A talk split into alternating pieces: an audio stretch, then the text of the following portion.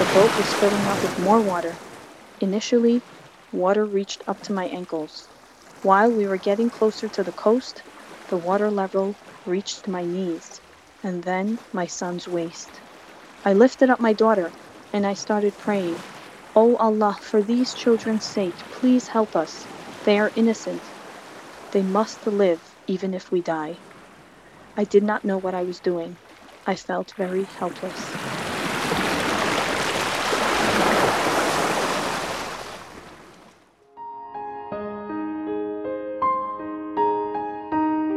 Undaunted Voices of Turkey Stories of Women Who Resist. Episode 1 Upside Down.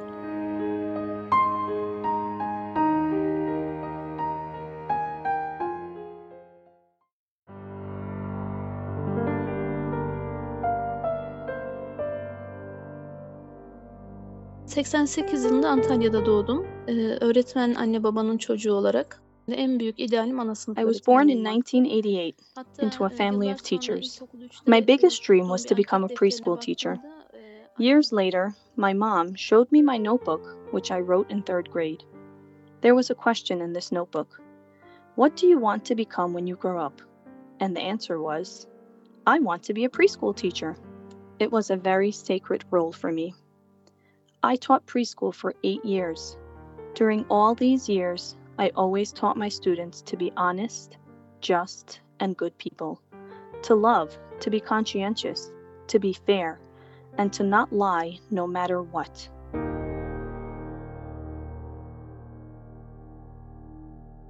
I got married to a math teacher, and we had a son. When our son was five and a half years old, I was expecting a new baby very soon. Everything that was good in Turkey started to take a negative turn. It was Friday, July 15th. While my husband and I were watching TV, having tea and sunflower seeds, our son and my nephew were playing upstairs. Suddenly, there was news on TV that a coup was taking place in Turkey. We were shocked at what was going on. On July 22nd, my principal called me to school. He gave me a document suspending me, and just four days later, we learned that my husband was also suspended from his position at the university. With one small child and another one on the way, we did not have a basic salary or health insurance.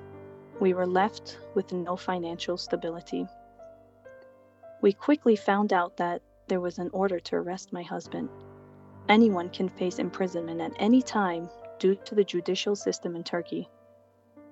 When my husband learned about his situation, he went to his friend's house in fear of being found, leaving me alone with my son.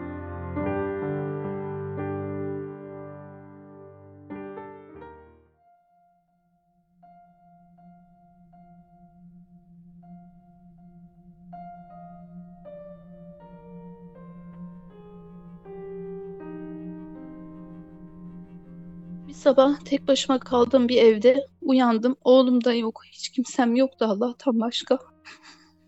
Sabah erken kalktım namazımı kıldım. Sonra One morning, I woke up in a house where I was alone.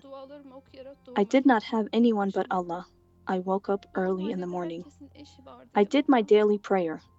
I went to the hospital alone to give birth. Praying as I drove the car. Everyone has their husband, relatives, or mothers with them, but I was by myself in the hospital.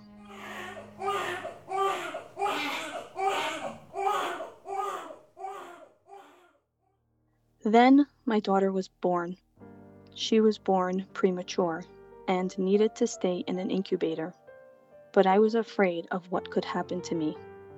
I took my child and I signed consent to get out of the hospital.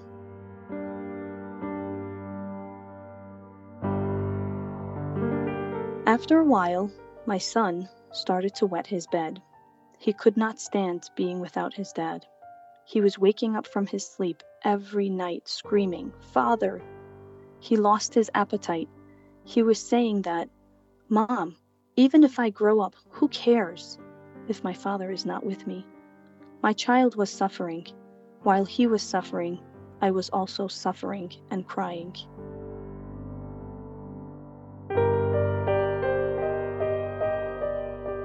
On July 15th, when we were having tea and sunflower seeds, all of a sudden they declared us as traitors. Until this time, my husband and I had many awards and recognitions from the Ministry of National Education. I had prominent awards in my profession, but in just a single day, we were declared uneducated. Since I am a preschool teacher, I started to do activities with my son. I took my son to the beach for a little change so that he could relax. We were interested in nautical rocks at the beach. We started to paint the rocks. While I was painting the rocks, my son was polishing them. The next day, we were going to the farmer's market to sell these painted rocks with my son. My son was shouting, One lira, one lira. We made some money from this business with my son. I mean, it was not too much, but at least I could buy a small toy for my son to take home. I could buy bread for us. I was smiling as my son laughed. Çok sevinç veriyordu. Çok yani mutlu oluyordum. Oğlum güldükçe ben de gülüyordum.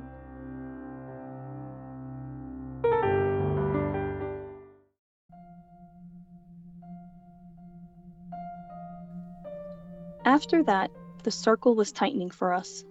We could not take our kids to the hospital. I could not take my daughter for vaccinations. She had health issues from being born prematurely and not staying in the incubator. We decided to flee abroad because we did not know what would happen to us if we stayed in Turkey. We were being searched for all around. A week later, my mother called me and said that they arrested my dad the police officers came home and they couldn't find us, and they arrested my father instead. Then we learned that they sent my dad to prison. Later on, my father was released, but he is still taking heavy antipsychotic drugs, and he was never himself again. He felt terrible, had crying jags, unable to believe what he had experienced. During the investigation, they told my dad how they would torture me and my husband.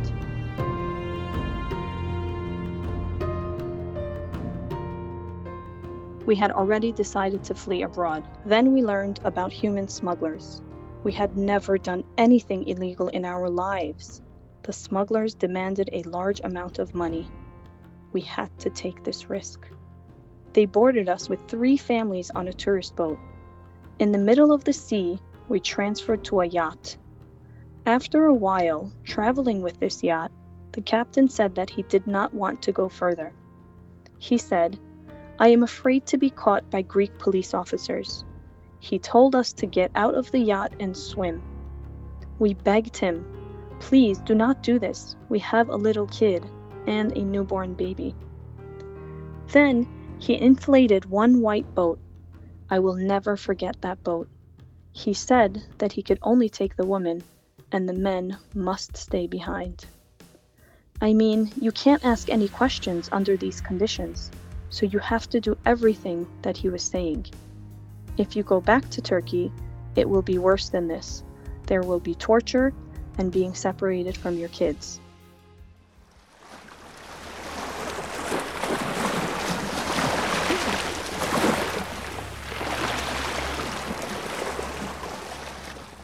While we were moving forward, the boat ruptured. The captain was very worried. He started to drive faster. The boat was filling up with more water. Initially, water reached up to my ankles. The water level was gradually increasing in the boat. While we were getting closer to the coast, the water level reached my knees, and then my son's waist. I lifted up my daughter, and I started praying. O Allah, for these children's sake, please help us. They are innocent. Maybe I am not, but they are. They must live, even if we die.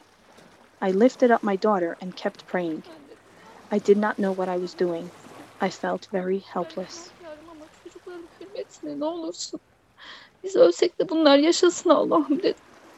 Kızımı havaya kaldırdım. Dua ediyorum. Ne yapacağımı şaşırdım çünkü. Çok çaresizdim. Thank God we got off the boat. I was in a country where even the alphabet was different from mine. I fled from my homeland, which I loved so much, in tears.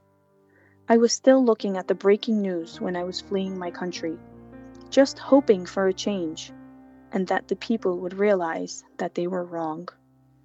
It was as if the mountains and rocks were telling us to go away, go and be free.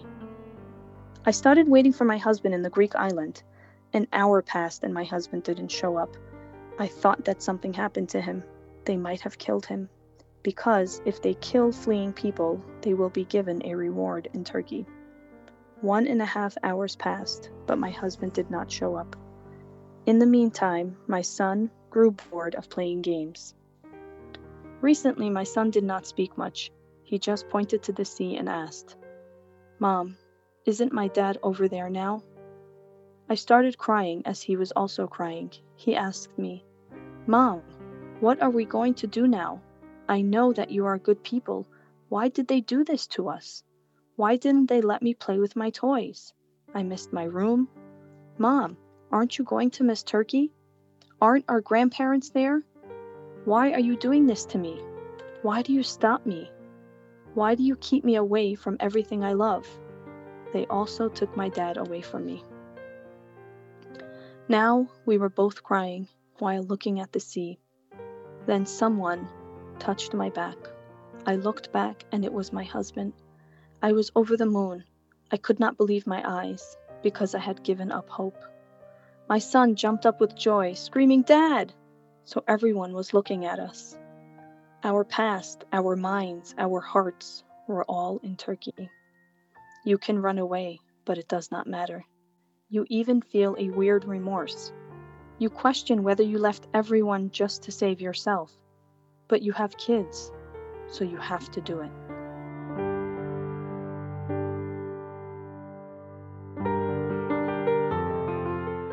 Our biggest dream was to come to Germany, since we know that education, safety, democracy, civil rights are better in Germany we got our plane tickets to Germany.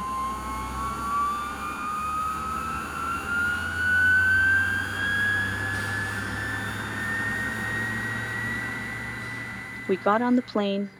Even though the plane took off, we could not believe it, and our minds stayed put. We thought that someone would come, detain, and kill us. We landed in Munich. While we were on the way to the baggage claim area to get our luggage, Two police officers stopped us. They took us to the airport police office. They took my husband and me in separate rooms. When the police officer saw that my baby was crying, he brought milk for my daughter. I was so surprised. While you needed a lot of help, you could not get any help in Turkey. But it was surprising for us to see such goodness in a foreign country.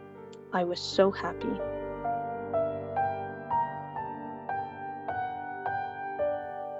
They told us that we have to take off our clothes due to the state laws of asylum. I still cannot forget that. They took my clothes off, and I had my period. I was crying from embarrassment the whole time.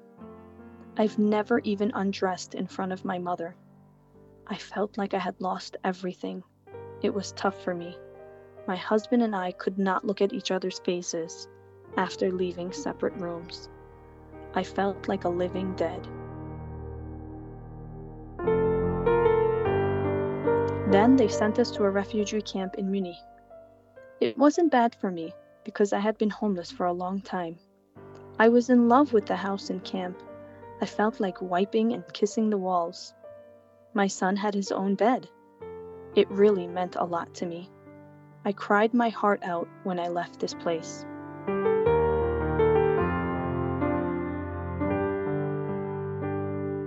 We had a court date at which we told everything that we had experienced. We have all of our documents with us, including diplomas, certificates of achievements, and awards from the Turkish Ministry of National Education. The judge was surprised. He said, How are they sending out such educated people in your country? The judge asked me what I think about Germany. I said that I love Germany. They give 90 euros per month per person to refugees in Germany. And I said, I am recording all the money that you have provided us. When my status improves and I find a job, I want to pay back all this money to your country. I am grateful to the German nation. The judge was very touched. He said, You do not need to do that. We did not lend you that money. You can record that. You are doing right. You can save that money and you can give it to your friends who come after you. It was such an act of kindness from him.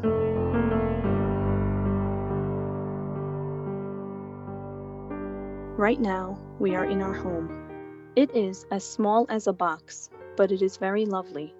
When we came home the first time, we didn't have anything, but at the end of the week, we invited our friends from the camp to our house. They slept on the floor, while we also were sleeping on the floor, because we didn't even have a bed. Since then, we have furnished our home. Thank goodness for our situation now. We knew that we didn't do anything wrong. All of this will pass. I hope better days will come. I wish for the sun to rise in our country. İnşallah güzel günler gelecek. Ülkemizin alnında da güneş doğacak. İnşallah inanıyoruz yani.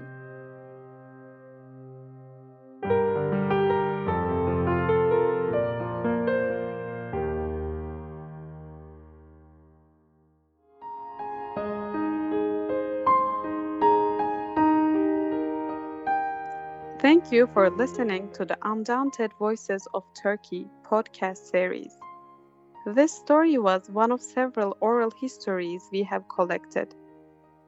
For next episodes, follow us from Twitter, Instagram, and Facebook at Undaunted Voices of Turkey.